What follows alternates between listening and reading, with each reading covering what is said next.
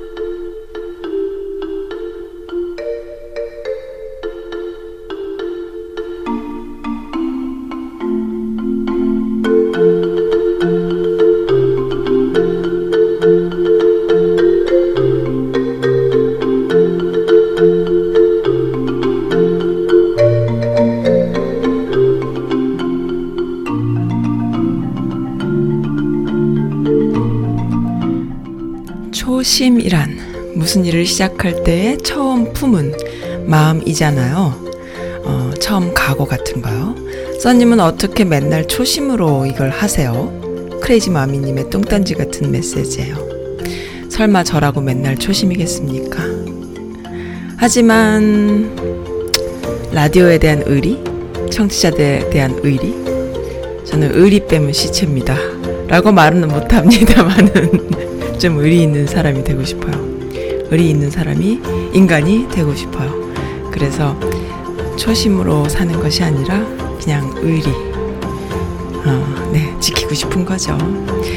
어, 양수경, 사랑은 창밖의 빗물 같아요. 크레이지 마미님, 오늘은 몸이 좀 어떠신가요? 보고 싶습니다.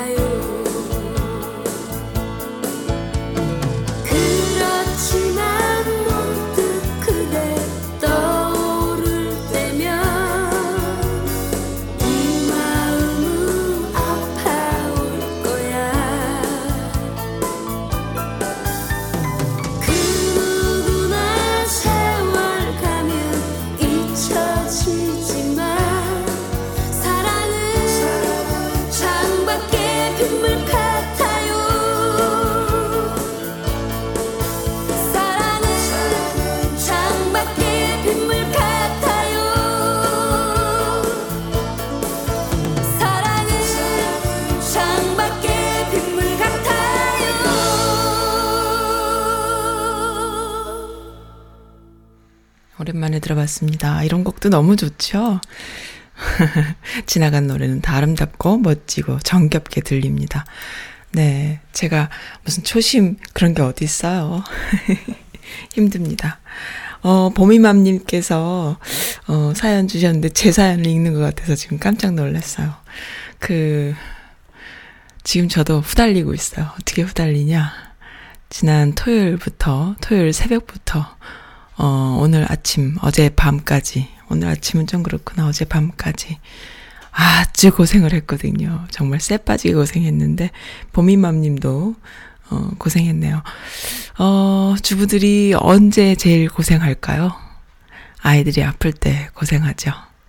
겨울 내내 그래도 그만, 그만하게, 뭐, 아프네 어쩌네 해도 그만, 그만하게 넘겼는데, 갑자기 막 엄청나게 아이가 토하고 열나고, 진짜 그 물만 먹어도 토하는 거예요. 그래서 무척 고생을 했어요. 그리고 어, 병원 데려가는 것도 보, 애가 이제 아기가 아니고 커졌으니까 힘들고 아무튼 그랬습니다. 너무너무 고생했어요. 막 요놈이 또 이부자리에서만 토를 하는 거예요. 그래가지고 이불 다 빠느라고 정말 고생하고 진짜 멘붕이 왔어요. 그래서 어느 순간에는 제가 아, 내가 뭘 좀 먹어야겠구나. 눈에 불을 켜고 막 먹고, 그 다음에 아이를 케어하느라고 병원 다녀오고, 약국 갔다 오고, 그랬습니다. 근데 보미맘님이, 텍사스 보미맘님이, 어, 국가 비상사태가 아니라 우리 집 비상사태예요 하시면서 비슷한 사연을 주셨어요. 제가 잠시 후에 읽어드릴게요. 아, 감사합니다. 사연 주시는 분들. 어, 화요일 날은 항상 사연이 많이 있어요. 왜냐면 주말 동안에, 그리고 특히 월요일 날 많이들 주세요. 그리고 어떤 분들은 월요일 날 방송하는 줄 알고 어, 주시는 분들도 또 계십니다. 네, 선즈라디오는 화요일, 수요일, 목요일, 금요일 이렇게 어, 일주일에 네 번 하고 있어요. 어, 네. 찾아와 주셔서 감사하고 게시판에도 또 불이 나네요. 웬일입니까? 또 이렇게 게시판에 불 납니까? 음.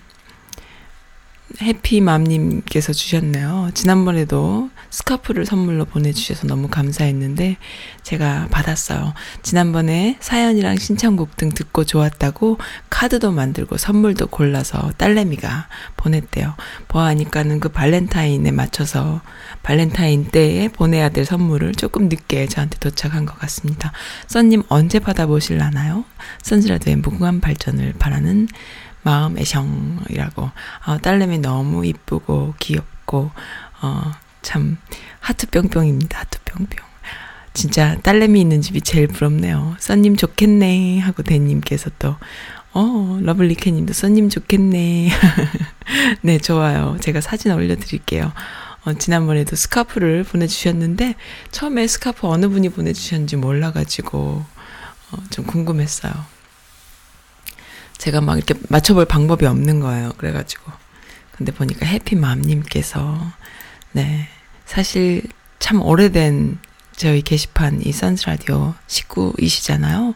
중간에 좀 안 오시다가 요즘 또 오시네요. 감사드립니다.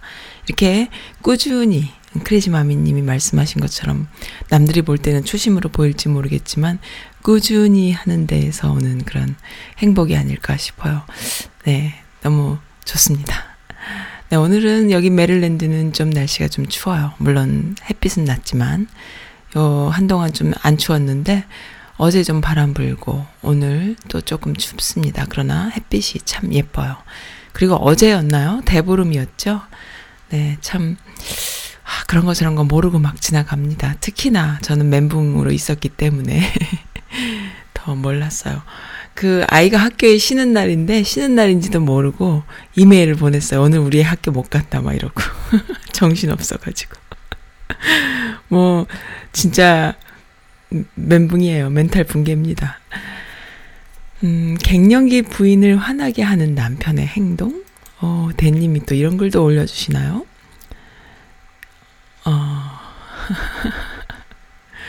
남편을 화, 남, 어, 갱년기 아내를 화나게 하는 남편의 행동이 뭐냐면, 첫 번째 lie, 두 번째 honest, 세 번째 not talk, 네 번째 not too much, 다섯 번째 not show emotions, 여섯 번째 be too emotional, 일곱 번째 제일 웃겨요. breath. 미치겠다 정말 숨만 쉬어도 미운가 봐. 신청곡 널 사랑하겠어 동물원. 어 그래도 이 갱년기 아내를 갖고 계신 이 대님은 아내를 사랑하시나 보다. 숨 안 쉬고 사랑하셔야 될 것 같은데 아직 대, 갱년기 아니신가요? 모르겠네요. 해피해피님, 대님 반가워요. LovelyCat님, 우리 언니가 맨날 화나 있는 이유예요. 이렇게 하셨네요. 아, 덴님, 숨 참으시면서 사랑해주세요. 아, 너무 웃기네. 청개구리 smile도 너무 귀엽네요. 아, 제가 그렇게 맨날 화나 있는 이유이기도 합니다. 아, 미치겠다, 진짜. 이거 어디서 펌질해 주셨나? 국가 비상상태 선, 비상사, 상, 비상사태 선포. 어, 미 16개 주 트럼프 국가 비상사태에 위헌 소송을 한다고 하면 뭐 하냐고. 위헌 소송이다 아니다 따지는데 더 오래 걸릴 텐데. 그러다가 트럼프 임기 지날걸? 이런 필요 없는 논쟁에 내몰린 미국인들 이걸 돈으로 환산하면 얼마나 될까요? 그러니 리더를 잘 뽑아야지요. 라고 대님께서 해주셨는데 이 리더를 잘 뽑으려면 어떻게 해야 돼요? 끊임없는 토론과 그 다음에 남들의 의견 수렴 그리고 어떻게 하면은 좋은지에 대한 그런 현실 인식 등등이 필요하죠. 무조건. 근데 이 미국인들은 지난번에 그 어떤 유튜브에서도 봤었고, 또 페북에서도 봤었고, 또 우리 아이들 학교 분위기를 아이들이 또 배워갖고 오는 단어나 문장 같은 걸 이렇게 봐도 그 부모들한테 이렇게 배워갖고 오는 언어들이 보면요. 굉장히 부모들이 그 사회 이슈, 정치적인 이야기를 정치적이다라고 치부하는 것이 아니라 굉장히 격하게 논쟁을 하는 걸 느낄 수가 있어요. 그러니까 어디서 주워 갖고 온 이야기들이 보면은 정말 어른들이 했는 말이라는데.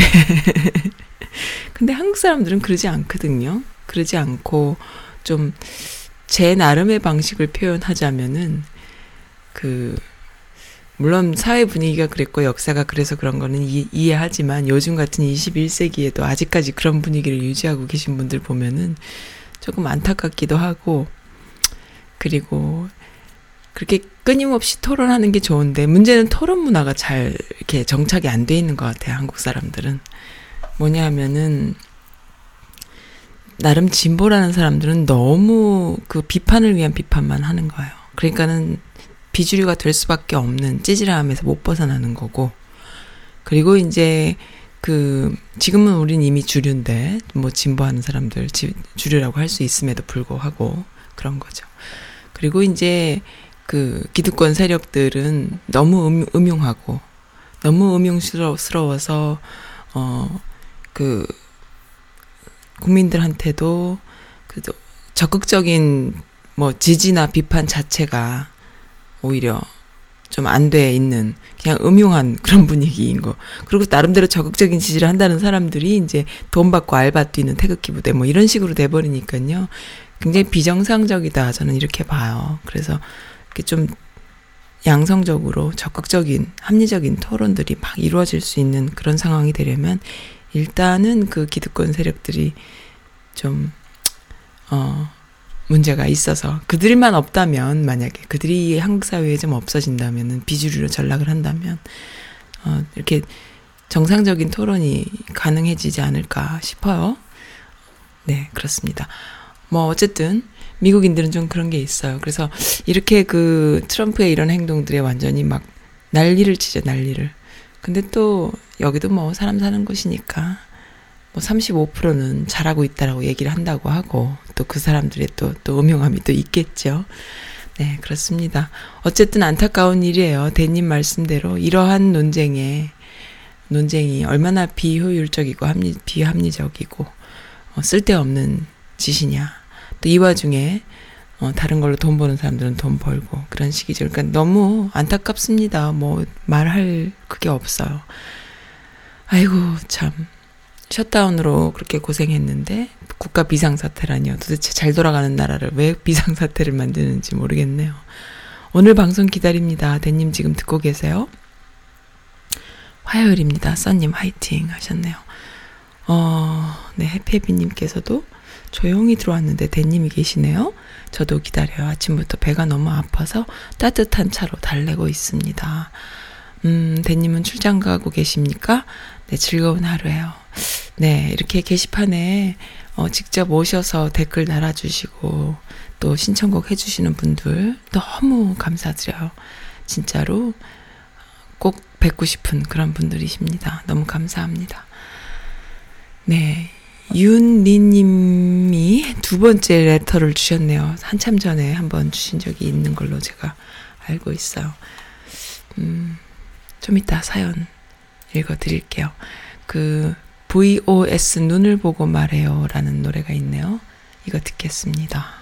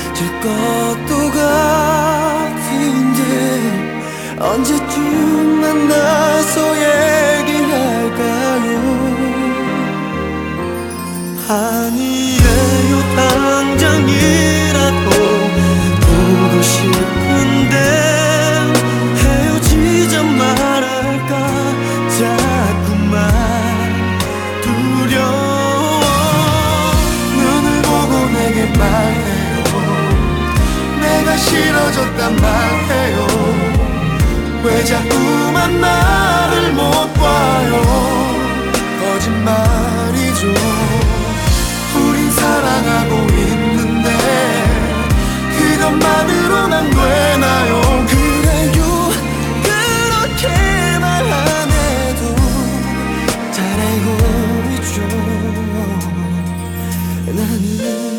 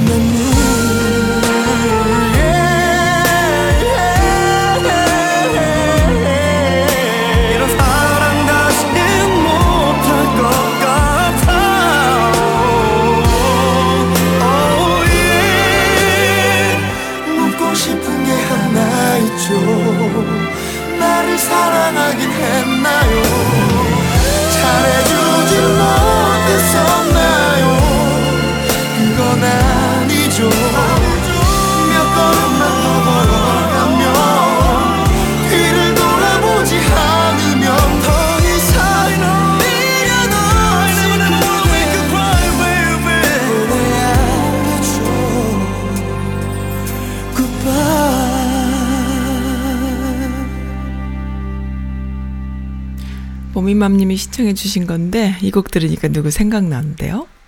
보미맘님 임병수 아세요? 혹시 임병수? 노래 부를 때마다 부르르 떨었던 친구.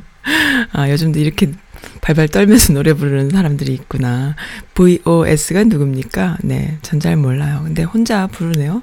텍사스 보미맘님, 국가 비상사태가 아니라 우리 집 비상사태예요. 우리 보미가 아파서 병원 갔는데 지금 보험을 바꾸는 중이어서 보험 없이 치료를 받았거든요.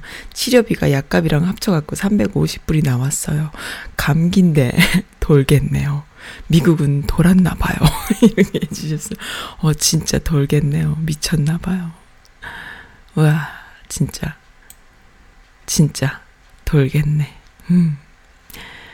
어, 윤리님, 예전에 한번 편지한 적 있어요. 이번이 두 번째예요. 선님 라디오에 위로가 됩니다. 어, 함께 들을 수 있어서 좋아요. 미국 와서 거의 10년이 다 되, 되어 가는데요. 영주권도 아직 안 됐고요. 아이 키, 키우기는 너무 어렵고요. 좌합은 얻기, 얻기도 어려운 상황이라 마음이 항상 서글퍼요. 어, 이런 사람도 있다는 거. 예, 제가 왜 모르겠어요. 알지요. 지난번에도 같은 곡을 신청했었어요. 그대 내게 행복을 주는 사람, 김현철이 불러요. 이런 곡 신청해, 지난번에도 제 기억이 나는 것 같아요. 들어드렸던 기억이. 이 곡은 여러 번, 뿐만 아니라 여러 번 틀었었던 것 같아요. 이런 분들 많으세요. 왜냐하면은 미국 이민이 한 20년 전에 오셨음, 오신 분들은 괜찮아요. 그런데 어, 10년, 15년, 10년쯤 전에, 그러니까 9.11 이후에 이민 오신 분들은, 어, 다들 힘들죠. 그리고, 음, 네, 힘들어요. 옛날에는 진짜, 거기에 지금에 비하면은 쉬웠죠. 어디 사십니까, 윤리님? 음, 이 동네도 마찬가지예요. 한 10년쯤 되신 분들, 10년 지나면은 뭔가 이렇게 돼 있을 것 같은데 영주권도 또 트럼프 되고 난 뒤에 꼬인 분들 참 많으시죠. 혼자가 아닙니다. 그러니까는 잘 견뎌내요. 얼만큼 거, 견디느냐가, 견뎌내느냐가 요즘 같은 시대에 가장 중요한 우리 삶에 진짜 가장 중요한 덕목이다. 그렇게 생각이 들어요. 정말 10년쯤 되신 분들 중에 정말 뭐, 어, 근데 이민 오신 분들도 세대 교체가 많이 돼서요. 저희 동네는 그래요. 정말 그, 음, 아이들 교육이라던가 또 잡을 찾기 위해서 오신 분들보다는 자신의 커리어를 만들기 위해서 오신 분들로 많이 세대 교체가 됐어요. 그런데 이제 아이들 교육이나 그 잡을 얻기 위해서 오신, 어, 옛날에 이민 오신 분들과 비슷한 경우인 분들이 보면은 영주권에서 걸려버리는 경우 있고요. 어, 네, 힘들죠. 참, 그렇습니다. 그래서 그 교포들의 수도 많이 그 이민자들이 1년에 얼만큼 오는 그 이민자들의 수가 많이 줄었다고 하잖아요. 그래서 아이들의 수도 좀 줄었다고 하는데, 어, 저희 동네도 좀 그런 것 같아요. 제 생각에는. 제가 뭐 10, 10수년, 20년 전에 아이 안 키워봤으니까 모르지만은, 그 당시에 그 아이들하고, 지금 인도 아이들이 훨씬 많고요. 중국 아이들도 많고요. 한국 아이들은 그만큼 좀 줄어들었다. 이런 이야기를 저희 동네에서는 좀 듣고 있습니다. 그만큼 좀 그리고요 또 그 영어 가리 영어 가리키는 그 대학교에 그 랭귀지 센터 선생님하고 친구가 있는데요. 10년 10수년 전에보다 한국 아이들이 하나도 없어요. 그럼 그만 그때는 한국 아이들이 제일 많았고 이랬거든. 그러니까는 그렇게 그래서 선생님이 아이들을 참 한국 아이들을 참 좋아했어요. 한국 애들 살짝 어 어리버리하면서 열정적이고 좀 아무도 못 말리는 그런 게 있어서 너무 인간미 있어서 이쁘다 하면서 한국 애들을 유독 사랑해줬던 친구가 저랑 친한데 요즘은 한국 애들이 하나도 없다고 너무 슬프다고 하더라고요. 그만큼 이제 변한 거예요. 음, 많이 변했어요.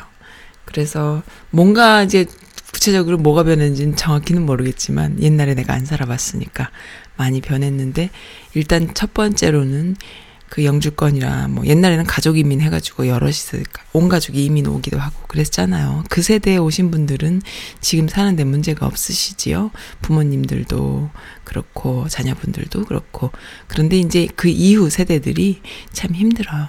그런데 이제 옛날에 이민 오신 분들 중에는 자리 잡고 아메리칸 드림을 이루신 분들 중에는 그러한 그 고충을 잘 모르시는 분들이 또 계십니다. 그래서 그런 거 보면 제가 이제 저는 이쪽 저쪽 다 알 것 같아. 저도 또 그런 그 이, 이후 세대이기도 하고 또 어려운 걸 겪기도 했고요. 그래서 음 너무 잘 알죠, 사실은. 네, 윤니님 외로움 하세요. 어, 윤니님과 같은 어, 상황인 분들 많고요. 잘 이렇게 마음을 추스려야 돼요. 그리고 어, 남들과 많이 비교하거나 막 급 조급해 하지 마시고 마음을 추스리고 실속 위주로 그래서 항상 그 인내심을 갖고 버티면 언젠간 좋은 일이 있답니다. 아직까지는 그래도 미국 사회가 아직까지는 어, 잘 견뎌내면은 결실을 갖는 시스템이긴 하잖아요. 아직까지는. 옛날에 초창기에 그 미국에 처음에 왔을 때 다들 했던 말씀이 뭐냐면 영주권이던 또 직장이던 사는 모든 부분에 있어서 믿고 기다리면 결실을 가질 수 있는 것이 미국 사회다 이런 이야기들 많이 하셨거든요. 음. 근데 이제 그게 한번 무너진 것이 그때 그 경기가 망가지면서 subprime mortgage 사건 때 사람들이 그거를 믿고 왔는데 집값이 폭락하고 하면서 이제 너무너무 어려움들을 겪었잖아요.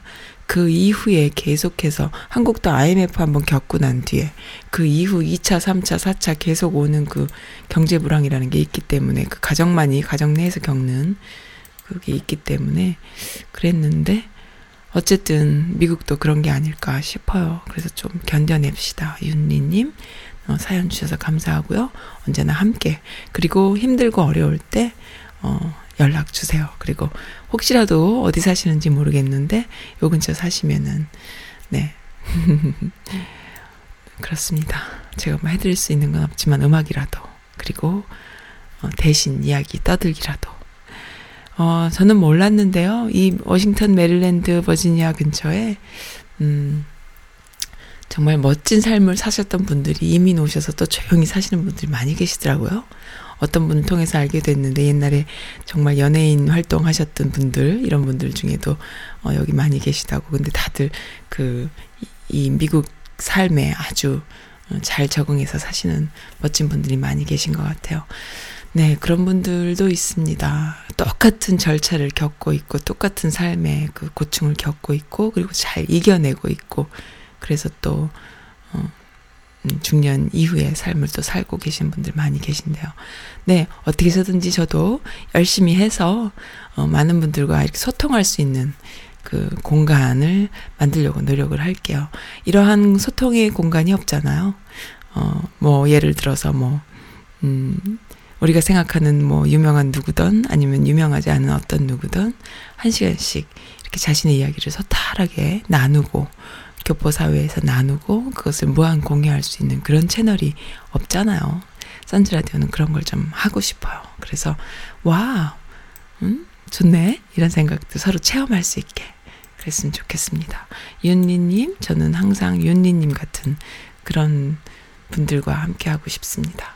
텍사스 보미마님도 힘내시고요. 아이 이제 좀 나았나요? 아, 크레이지 마미님은 어려운 고비를 겪으시고 지금 또 많이 완쾌되셔서 너무 좋고요. 예, 선즈 라디오는 이렇게 청취자분들의 그 애환 그리고 삶의 모습을 그대로 벌써 1년 반이 다 돼가니까요. 어, 벌써 있네요. history가 있습니다. 너무 좋습니다. 어, 제가 또 어디까지 읽어드렸지? 독일 주차장 꼼꼼하네. 네, 해피해피님이 도배해 주시고 싶으셨다고. wow. 프랑크푸르트래요. 와, 독일 사람들 좀 무섭다. 주차장 모습이요. 그 무슨 그거 같아. 이걸 보니까 그 생각이 나. 옛날에 그거 생각 나세요? 옛날에 새우깡 봉지 처음 나왔을 때 아니면 농심 고구마깡 그 다음에 새우깡 이런 거 나왔을 때에 그 비닐봉지를 이렇게 이어서 그 방석 같은 걸 만들고 놀았던 기억이 있어요. 저는 어렸을 때에. 그 우리 어릴 때는 슈가콘, 새우깡, 고구마깡, 뭐 꿀까베기 이런 과자가 있었거든요. 그런 과자를 저희 아빠는 항상 박스대기로 사다가 주셨어요. 우리 막내 딸내미가 너무 이뻤거든. 아빠가 딸을 너무 이뻐해가지고 저 말고 저 밑에 동생 너무 이뻐해가지고 그냥 하나 사달라 그러면 한 박스로 사오곤 하셨어요. 그러면 그 비닐봉지가 많이 나, 나오잖아요. 그럼 그걸로 내 동생이랑 나랑 둘이서 맨날 이렇게 이어 이렇게 비닐을 접어서 이어서 방석같이 만들고 이렇게 편, 편편한 이런 걸 만들고 놀았는데 딱 그 모양이 나오네요. 주차장이. 뭔지 아시 기억하시는 분 계실까 모르겠어. 그래서 요즘 저는 요즘도 비닐봉지를 버릴 때는 꼭 그렇게 접어서 버려요. 옛날에 어렸을 때 그 습관을 못 그 버린 거죠. 네, 아유 독일 주차장 무섭습니다. 프랑크푸르트가 이렇군요. 그 아우터반이라 그래갖고 제한 속도는 없는 무제한 고, 고속도로를 가지고 있는 독일에서도 주차장은 또 이렇게 꼼꼼하게 해놨네요. 참 특이한 정신 세계를 갖고 있는 사람들입니다. 박명수 씨가 다섯 살 제 딸에게 달팽이관을 주었어요. 라는 글을 펌질해 주셨어요. 해피해피님, 어, 해피해피님 따님은 아니시죠? 그냥 기사 펌질해 주신 거죠. 저는요, 아, 저는 박명수가 그렇게 좋아요. 이 사람 못생겼잖아요. 그리고 망가진 역할하고 악역을 하잖아. 근데 이 사람이 뚝뚝 떨어지는 정을 느낄 수가 있어요. 그거를 항상 보여요, 저는 그게. 아, 저 사람 진짜 웃긴다. 그러니까는, 물론 요즘 최근에는 박명수의 그 개그를 본 기억도 없지만 옛날에 이제 무, 무도나 이런 걸 좀 볼 때마다 사람들이 박명수 재수없다 그러고 못생겼다 그러고 나쁘다 그러고 저기서 저런 식으로 반응하냐고 이제 나름대로 본심을 캐치한답시고 하는데 내가 볼 때는 그거 다 필요 없고요. 정을 뚝뚝 흘리는 착한 사람이란 생각이 들었고 그리고 처음부터 이렇게 사람이 멋있었을까요? 주변에 좋은 사람을 만나니까 이렇게 멋진 중년의 신사로 변하지 않았을까 싶어요. 그래서 주변에 좋은 사람이 있는 게 중요하죠. 그리고 서로가 좋은 사람이 돼주는 게 중요하죠. 박명수 씨가 기부를 많이 하는 걸로 유명하잖아요. 그런데 달팽이간에 문제가 있나요? 뭐, 아무튼 필요했던 아이에게 청력을, 달팽이간을 수술할 수 있는 인공 달팽이간 수술비를 대줬다라는 그런 기사 같아요. 이 사람 참 멋있어요. 그, 헐리우드의 그 배우들도 보면은 난잡하게 사는 사람뿐만 아니라 진짜 멋있게 사는 사람들도 있잖아. 그리고 여러 문제에 있어서 본인들이 진짜 기부도 하고 봉사도 하는 그런 의식이 있는 배우들도 있잖아요. 한국 사회는 불과 십몇 년 전만 해도 그러진 않았어요. 근데 이제 연예인들의 수준도 다양하게 변했고 자기들끼리 그 소셜라이징 하면서 자기들끼리 그 그룹도 비슷한 유들끼리 또 서로끼리 상승하는 어 높이 올라가는 그러한 효과들도 있고. 그리고 또 연예인들이 그 음 처음에 좀 떴다가 중간에 그 어떤 고충이나 여러 가지 구설수에 휘말리면서 또 이렇게 나락으로 떨어져서 과거의 그 화려했던 시간을 떠올리면서 그 마음, 마음 알이, 가슴 알이 하는 그런 경우들 되게 많잖아요. 근데 이제 이 박명수라던가 이 무도 멤버들도 그러한 편집 풍파를 뭐 몇 명을 제외하고 다 겪었잖아요. 뭐 노홍철도 그렇고 뭐 많이들 겪었죠.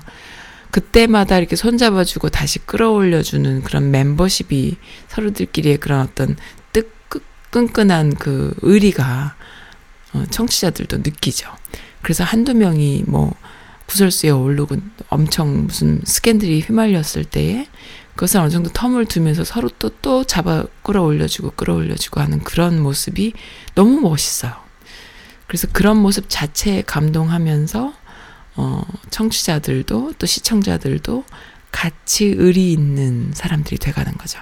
저는 그런 식으로 좀 해석하고 싶습니다. 그때에 주로 악역이나 웃기는 망가지는 역할을 하면서 가장 의리를 지킨 사람이 박명수가 아닐까 저는 그렇게 생각을 해요. 물론 유재석은 뭐, 뭐 바른 생활 사나이니까 그렇다고 치지만 박명수 본인이 어, 그러한 어떤 그 바른 생활 사나이는 사실 그렇잖아요. 너무 바르니까 중간에 하나 또 커넥터가 하나 또 있어야 되잖아. 그러니까 이 사람이 또 그런 역할을 하지 않았을까 싶어요. 너무 멋있습니다. 저는 옛날부터 박명수를 제일 좋아했어요. 어, 네. 한동안은 내가 박명수 좋아한다 그러면은 미주 여성 커뮤니티에서 아줌마들이 어, 굉장히 비호감이라고 했던 적도 있는데 네, 저는 의리가 있습니다. 박명수 처음부터 끝까지. 저는 유재석보다 박명수가 좀 더 좋아요. 네, 너무 멋진 아저씨로 업그레이드 되고 있네요. 멋집니다. 해피해피님, 이렇게 좋은 글 올려주셔서 감사합니다. 어, 여기도 또, 주변에 좋은 사람이 되는 법 조언 부탁합니다. 미국에 정착해서 너무나 바쁘게 살면서 친구도 별로 없고, 오로지 직장 겨우 다니고 가족이라건 남편 하나 있는데 제대로 챙기지도 못하고 살았어요. 바쁘고 체력 딸리고 힘들다 하는 핑계로 지극히 자기중심적인 삶을 살고 있네요. 아, 그 와중에도 자원봉사하는 친구도 알게 되고, 나름, 나름 다들 자기 인생 값지게 살고 있는 것 같은데, 저는 너무 허전해요. 최근에 몇몇 사람들로부터 감동받은 계기가 있어요. 어, 별거 아닌데 따뜻한 말씨와 배려하는 마음, 그런 거예요. 그게 별거 아닌데도 쉬운 게 아니라서 감동을 주네요. 잠깐만요. 어, 시간이 되면 저도 자원봉사하고 싶어요. 핑계지만 지금 당장은 너무 몸까지 힘들어 엄두가 안 나는데. 그러시구나. 저도 비슷한 생각이에요. 저도 자원봉사 하고 싶은데 지금은 여러 가지 힘들어서 엄두가 안 나는데. 썬도 똑같은 마음입니다. 그 저는 그런 거 하고 싶어요. 어, 젊었을 때는 상상도 못 했던 건데 나중에 나이 들어서 시간적 여유가 좀 생기면 그때 우리 아이랑 같이 그 자원봉사 같이 하고 싶어요. 음, 첫 번째로는 아이 돌보는 일을 좀 해주고 싶어요. 자원봉사로. 미국에도 그런 어, 봉사를 필요로 하는 곳이 많이 있다고 들었습니다. 아이들에게 사랑을 주는 존재가 좀 되고 싶어요. 그것이 좀 저 자신에게도 좋지 않을까. 예, 시, 2월 19일 화요일 어, 이번 주 시작하는 선즈라디오는 항상 화요일 날 한 주를 시작하죠. 네. 이번 주 시작하는 선스 카페 사연과 신청곡으로 함께하는 시간입니다. 음.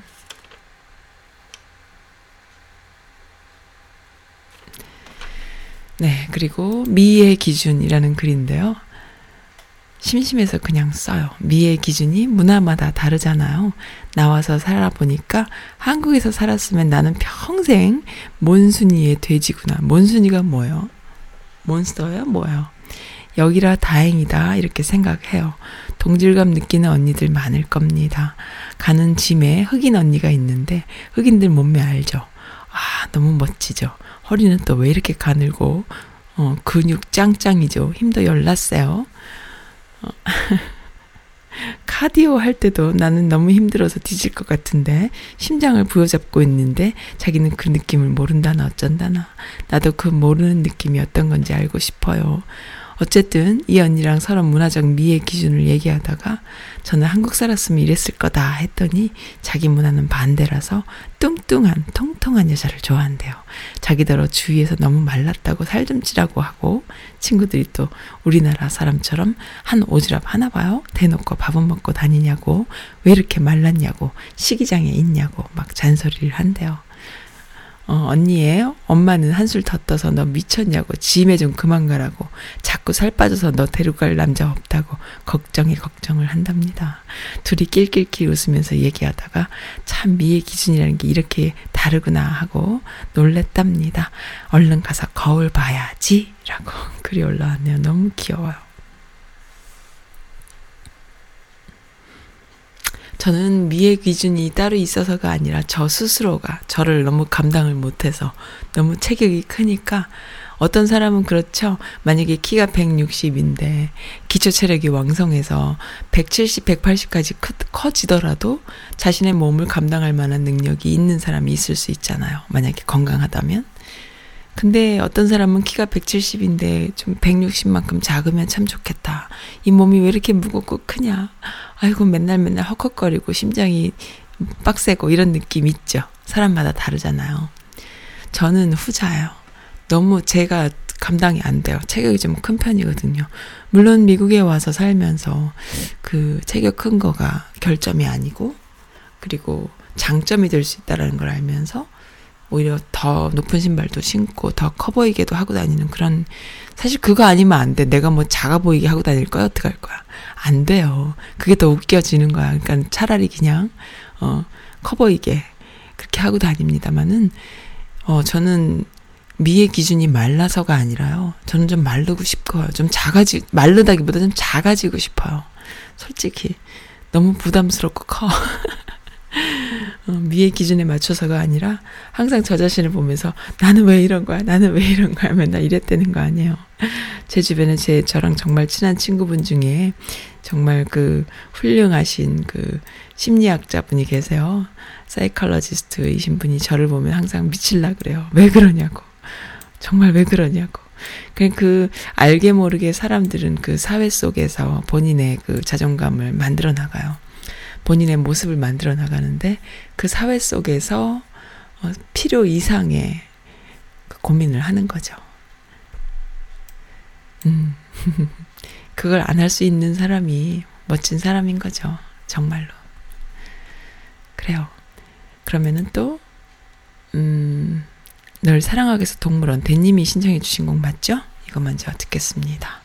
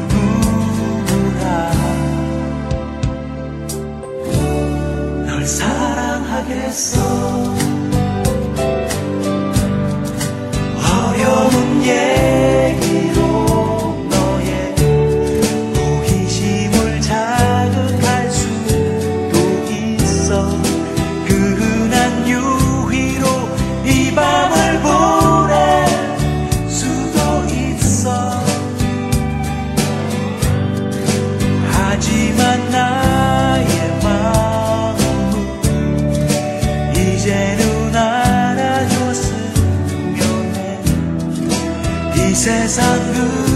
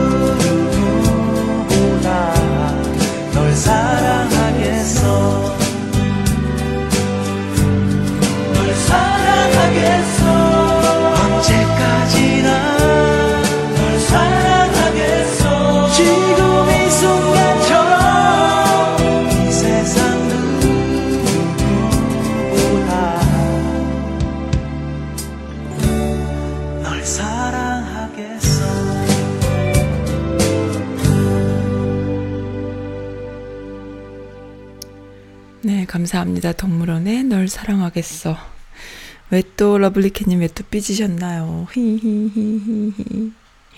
네, 심심해서 해피해피님 거 먼저 읽어드릴게요. 도배 좀 하려고 했더니 그것도 안 되네요. 컴퓨터가 말을 안 들어요. 써님 게시판은 컴퓨터가 훨씬 잘 돼서 가끔 컴퓨터로 들어오거든요. 제 핸드폰은 영 꼬물이에요. 신청곡은 내 하나의 사랑은 가고 이미숙. 써님 저랑 잠시 놀아줘서 고마웠어요. 제가요, 우리의 토하고 아픈 와중에, 어, 잠에 빠져서 허우적댈 때, 어, 해피해피님 하고 좀 놀아드렸죠. 음, 네.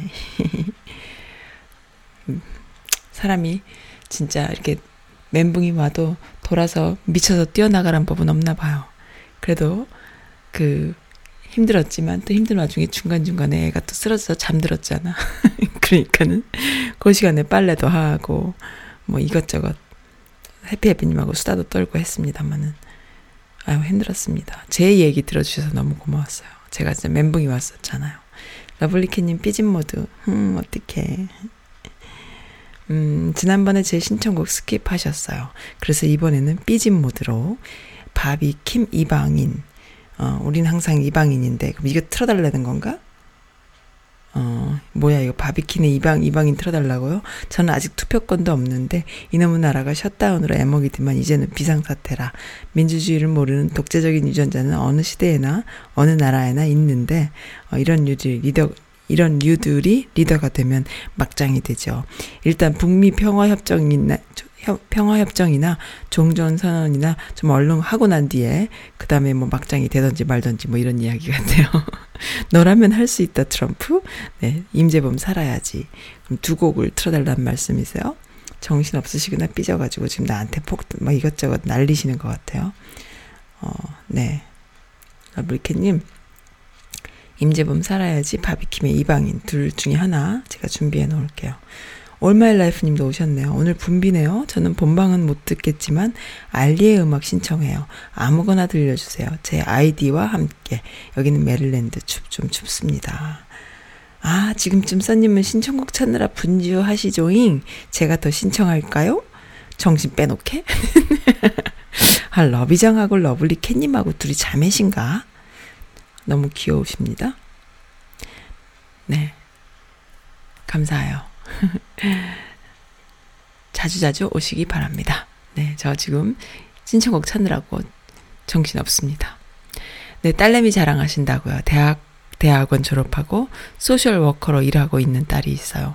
절대로 좋은 옷, 가방, 신발 안 신고 안 입어요. 아니 아예 없어요. Michael Kors에서 서류 가방 하나 사주려다가 거절당했어요.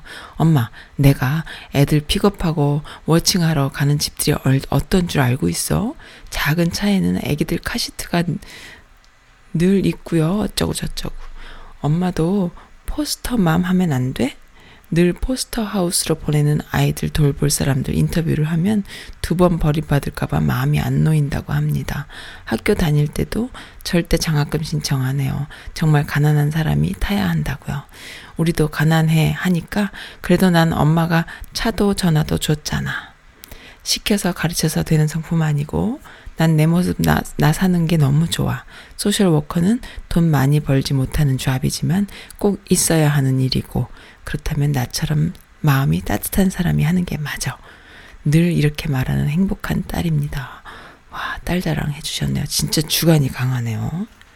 정말, 우리는 이렇게 중년의 나이가 돼도 뭔가 이렇게, 어, 상황이 힘들거나 그러면은, 나 혼자만 힘든가라는 그런 어떤 외로움에 빠질 때가 있잖아요. 아까도 윤리님께서 주신 글도 그렇고요.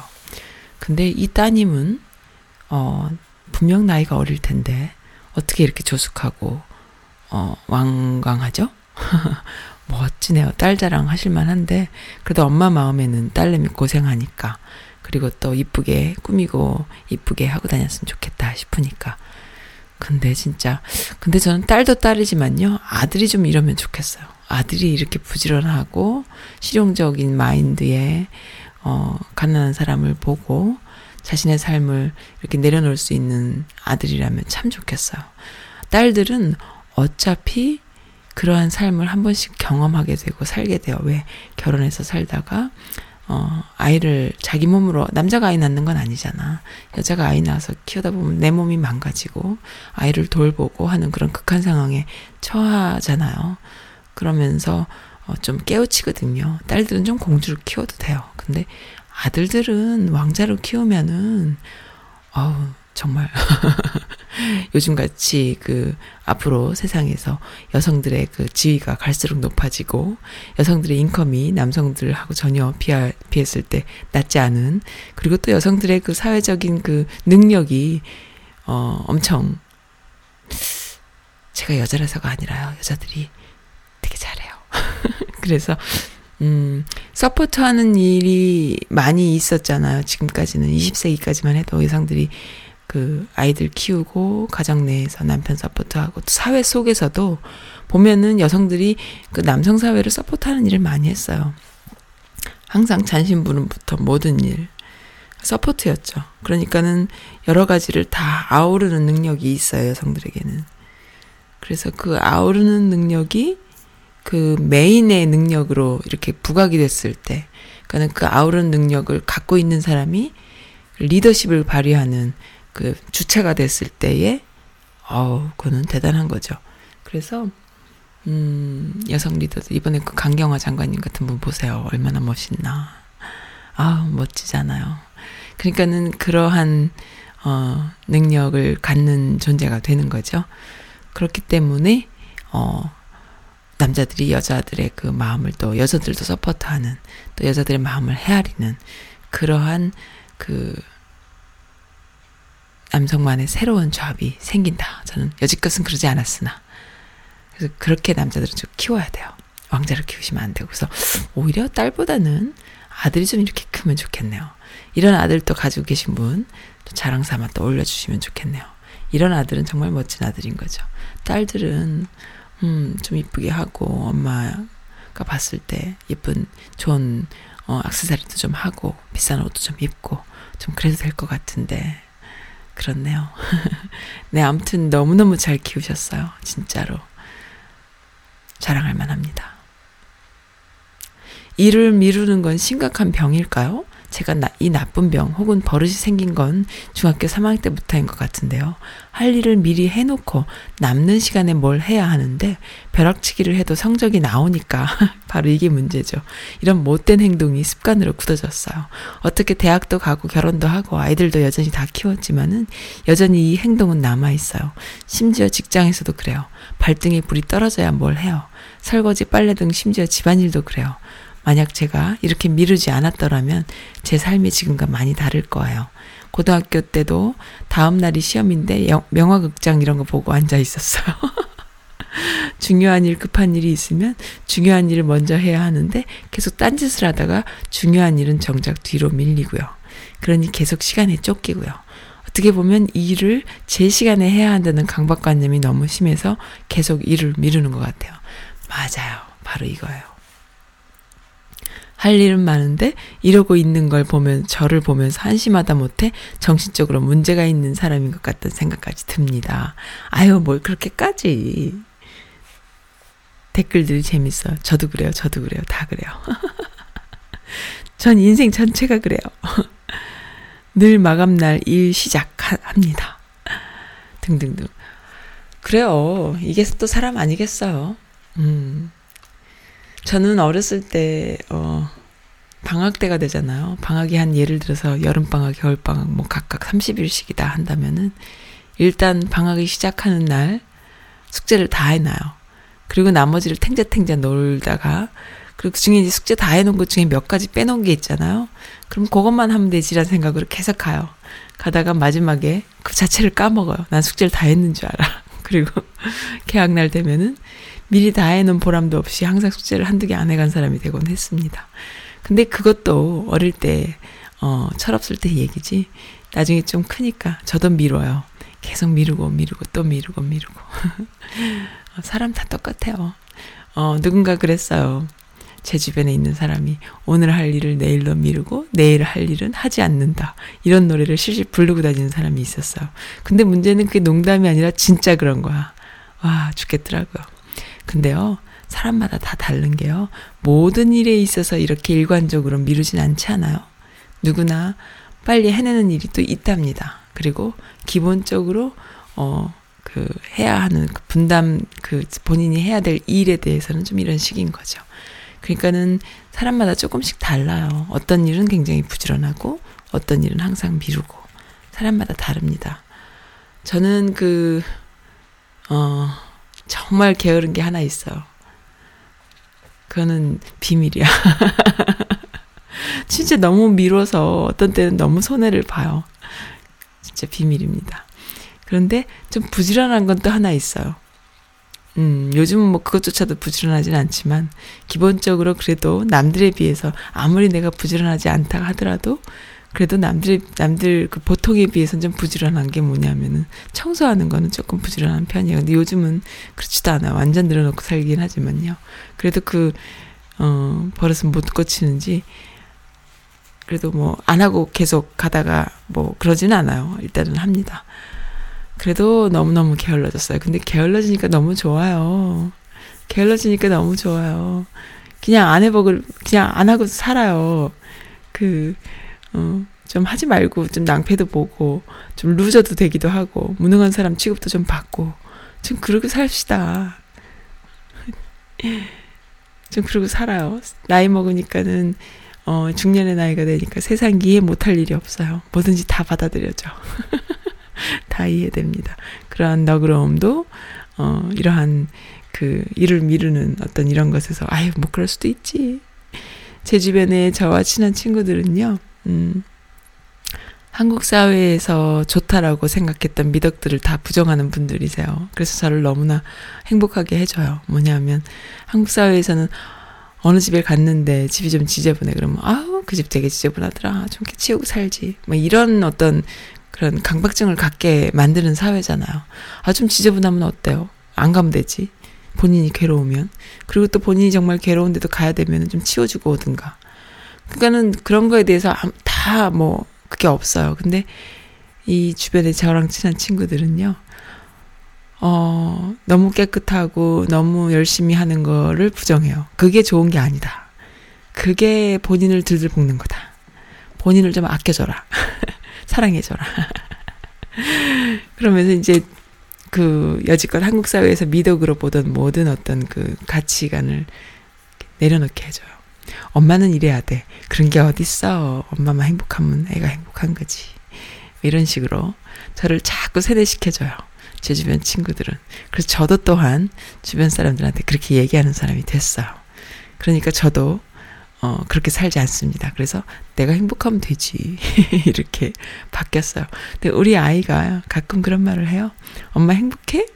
응, 엄마 행복해. 그러면은, 어, 그럼 다행이네. 엄마 슬프다. 그러면은, 엄마, 왜, 음, 너는 왜 슬퍼? 그럼 엄마가 슬프니까 나도 슬프지. 이런 말을 해요. 그게 이제 아이니까 그냥 하는 말일지라도 분명히 그 안에 몇 프로는 어느 정도 그, 체계가 잡혀 있는 말이다 생각해요. 아무리 어려도. 그러니까는 분명히 그 안에는 그런 의미가 내포돼 있어요. 뭐 어른이 하는 말처럼 그대로 액면 그대로 받아들일 말은 아니지만은 어쨌든 엄마가 행복해야 아이가 행복하다라는 그 논리가 숨겨져 있다 싶어요. 그래서 저는 항상 제가 행복하려고 노력을 많이 합니다. 네. 그러다 보니까는 뭐 아무리 힘든 일이 있어도요. 씩씩하게 잘 견뎌내는 것 같아요. 네. 좀 그 미루면 어떻습니까? 내가 행복하면 되지. 좀 미루면 어때요? 내가 건강하면 되지. 좀 게으른 사람이 되자라는 생각. 너무 부지런한 것, 너무 뭐 어때야 된다라는 그런 어, 것 안에서 우리가 많이 살았잖아요. 그죠? 음, 대보름이었어요. 어, 오늘인지 내일인지 대보름이라고 하는데, 달이 그렇게 예뻤다고 하는데, 달도 못 보고 지나갔네요. 라는 글이 올라왔네요. 귀 발기술도 마셔야 하는데, 보름도 깨야 하는데, 아, 요즘도 이런 말씀 해주시니까 참 좋네요. 진짜 보름을 깬 게 언젠지 모르겠습니다, 저도. 술이야 뭐 맥주 꺼내서 마시면 되고 안주로 땅콩이라도 씹을까요? 언니들 대보름 뭐 하세요? 글쎄요 모르고 지나갔네요. 본인도 모르고 지나가셨다면서 또 이렇게 네. 아, 너무 좋은 글이 올라왔어요. 내일 혹시 대한항공 타고 샌프란으로 오시는 분 계십니까?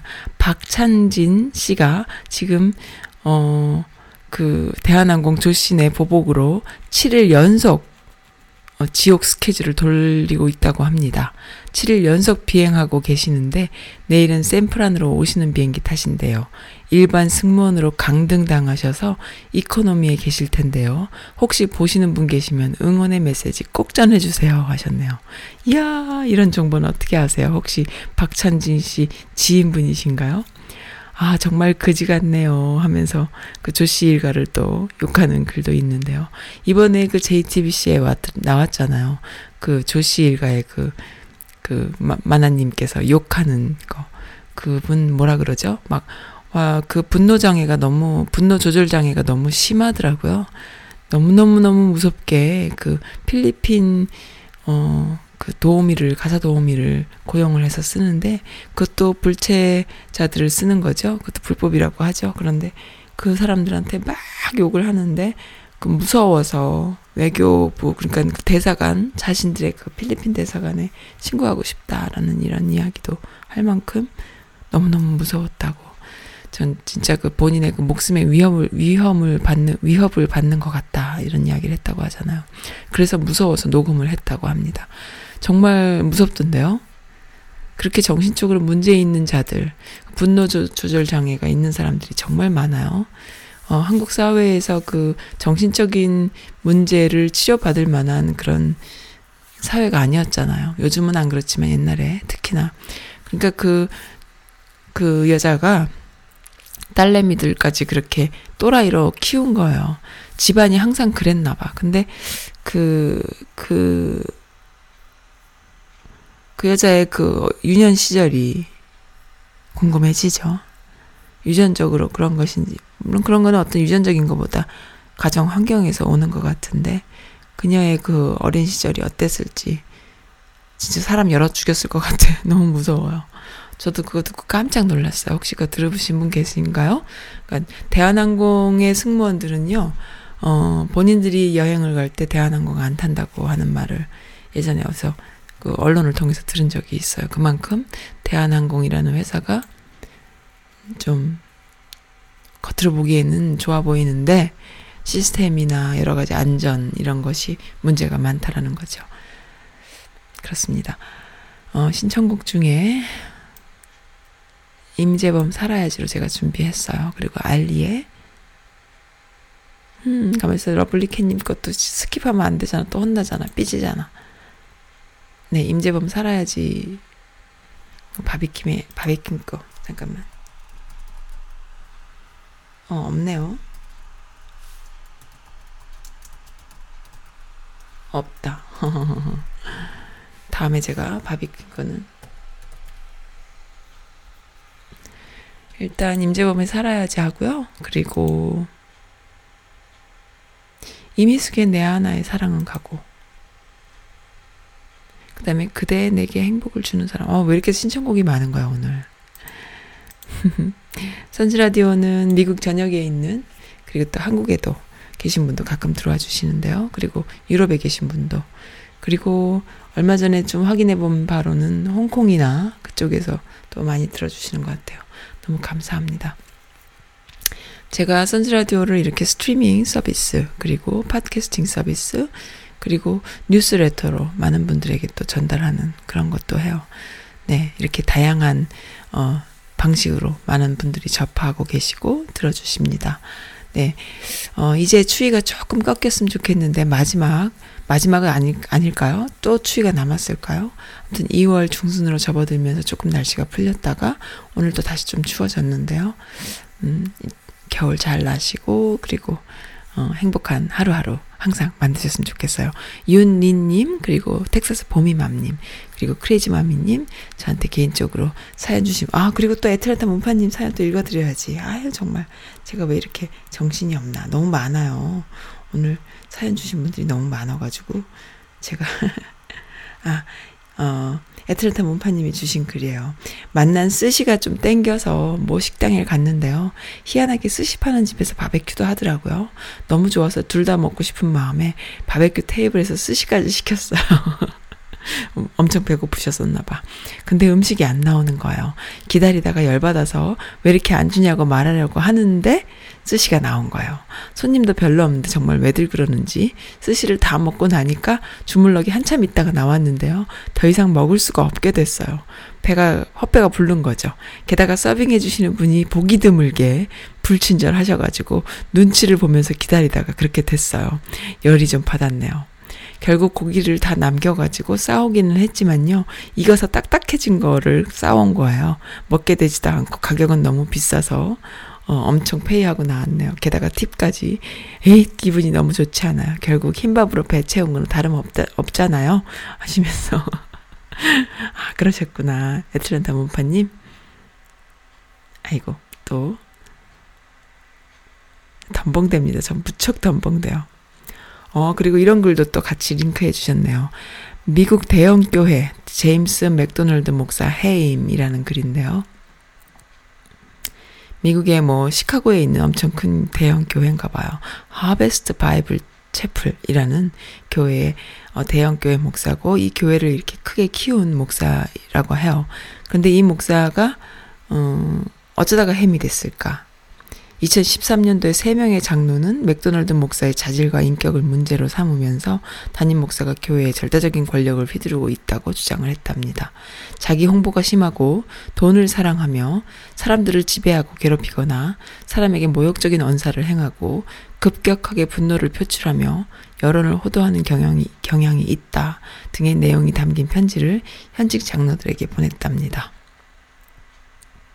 그래서 이제 기사가 굉장히 길어요. 길은데, 어, 그런데 맨 마지막에 제가 보니까요.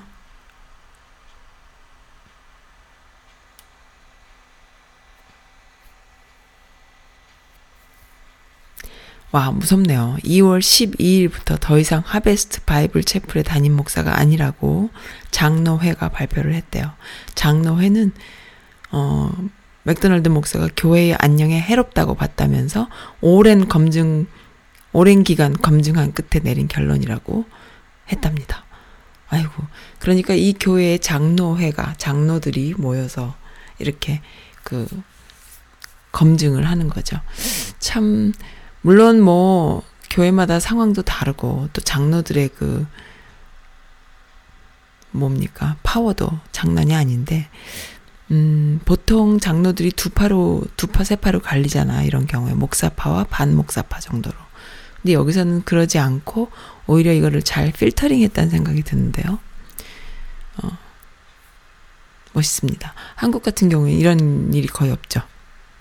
어, 장로들도 목사와 한통속이 돼서 목사들이 그러한 백그라운드를 갖고 더 큰 소리를 치게 되고, 이러는 상황이 계속 이렇게 악순환 되는데, 뭐, 아무튼 이런 경우가 있네요. 그냥 그 자신이 만든 큰 자신이 대형 교회화 시키는데 가장 큰 혁혁한 공이 있는 음, 목사임에도 불구하고 장로들이 해임을 아주 그냥 한 칼에 단칼에 해버린 그런 경우네요. 네, 에틀나 문파님께서 배고파서 식당 가서 어찌어찌 했는데 하시면서 같이 또 링크까지 주셨던 글이에요. 뭐 다른 편 다른 뭐 다른 그 의견은 주시지 않았습니다. 한국의 큰 대형 교회들 문제가 많은데 어, 그것과 비추어 볼 때 조금 부러운데요. 그 교회 내에 민주적인 시스템이 없잖아요. 한국 교회는 특히나 그게 없죠. 근데 미국은 그렇진 않은 것 같아요. 그리고 미국은 성공의 에피스코팔 처치가 굉장히 대형 교, 교단이죠. 한국은 장로교가 대형 교단인데 미국은 성공회가 대, 대형 교단 중에 가장 그 주류 교단이에요. 그리고 제가 알기로는 그 성공회가 한국은 아주 그 소, 소교단 중에 하나일 뿐만 아니라 약간 정치색이 있다, 뭐 진보적이다 해가지고 완전히 그, 그, 참 그거 한 교, 단 중에 하나인데요. 미국에서는 성공회가 에피스코팔이 가장 큰 교단이죠. 그리고 링컨 대통령이라던가 우리가 맨날 그 교회 다니시는 분들 또 미국 역사에 그, 그 기독교적인 거에 굉장히 그 밝으신 분들이 항상 링컨을 이야기하잖아요. 링컨이 훌륭한 대통령이다 하지만 링컨은 일단 성공회예요. 오바마도 성공회고요. 그러니까 성공회 그 에피스코팔 한국에서 말하는 성공회랑 같은 건데 그 성공회가 정치 참여가 엄청 왕성하죠. 근데 그들에게 있어서 한국 한국 교회의 그 장로교라던가 뭐 한국 교회에서 정치 참여를 지금 하고 있는 극보수들이라고 하는 한기총이라던가 이런 교단들하고는 참 차이가 나는 것이요. 성공회는 민주적인 시스템을 아주 많이 가지고 있어요. 그래서 그 성공회라는 대교단은 무시할 수가 없어요. 굉장히 백인 교단임에도 불구하고 그들 안에서 그 diversity를 좀 만들려는 그 노력도 많이 하고요. 자신들이 그 백인 교회라는 것이 백인 교단이라는 것이 약간 컴플렉스인 거예요. 미국 사회의 그 diversity한 그 가치에 맞지 않는다 생각해서 그쪽에 많이 하려고 노력도 하고 있고요. 그리고 정치 참여가 무척 왕성한데 그 왕성함 속에 민주적인 절차에 토론 제도가 굉장히 잘 돼 있는 거예요. 근데 한국 사회에서 정치 참여하는 교, 교단들은 극우로 지금 치우쳐 있을 뿐만 아니라 민주적이지 않죠. 교회 내에 민주적인 그 시스템이 전혀 없다고 보면 돼요. 완전 독재밖에 없어요. 그게 참 차이인데요. 음, 한국, 미국 교단은 그렇지가 않더라. 대형 교단. 특히나 이러한 경우에 지금, 여기 뭐 에피스코팔 얘기가 나와서 제가 지금 드리는 말씀이에요. 그러니까 한국 사람들은 전혀 그걸 잘 모르시는데, 미국 교회는 지금 이, 이 장로교에서 해임된 이 목사가 뭐, 대형 교단인 성공회만, 어, 그리고 성공회와 감리교 등 주류 교단만 옹호한다. 여성 목회자를 치켜 세우며 어메이징 교회와 게이를 사랑한다고 비난했다. 이게 무슨 말인지 모르겠는데 어쨌든 뭔가 이렇게 다른 건 다른 겁니다. 근데 어쨌든 좀 좋은 건 좀 받아들였으면 좋겠어요. 근데 어, 성공회가 또 대교단이어서 여기서 언급이 됐나 본데요. 네, 일단 민주적인 절차를 가지고 있다라는 시스템을 가지고 있다라는 게 차이가 있어서 내가 볼 때는 주먹구식이고 독재적인 어, 목사나 목소리 큰 사람, 또 도네인 많이 한, 기부, 그래서 헌금 많이 한, 이런 주된 멤버들에 의해서 돌아가는 그런 한국 교회와 다르게 미국 교회는 시스템이 있으니까 아마 이러한 일이 가능하지 않았나, 그렇게 생각이 듭니다. 한국 교회도 좀 많이 바뀌어야 하고, 또 미국 내에 있는 한인 교회들도 제발 좀 그러한 상황들로. 그럼 미국 내에 있는 한인 교회들도 보면은 참 보면 사각지대예요. 미국에 있으면서도 있, 음에도 불구하고 그런 시스템이 잘 되는 교회가 참 어, 많지 않다는 거예요. 그래서 꼭 싸움이 나면은 진짜 힘들어지죠. 그 시스템이 있으면은 그 안에서 걸러지는데 시스템이 없으니까 아주 그냥 두 동강, 세 동강이 나는 경우를 많이 보, 보는 거죠. 그래서 좀 안타깝지요. 좋은 그 기사 링크해 주셔서 감사드립니다. 네, 오늘 그러면은 신청곡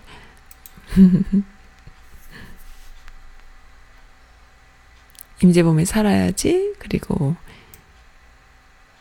둘 다 너무 칙칙한 곡이다. 내 하나의 사랑을 가고 이미숙 두 개의 신청곡 마지막으로 틀어드리면서 오늘 마칠게요. 또 오늘 못 틀어드린 곡은 내일 또 들려드리겠습니다. 감사합니다.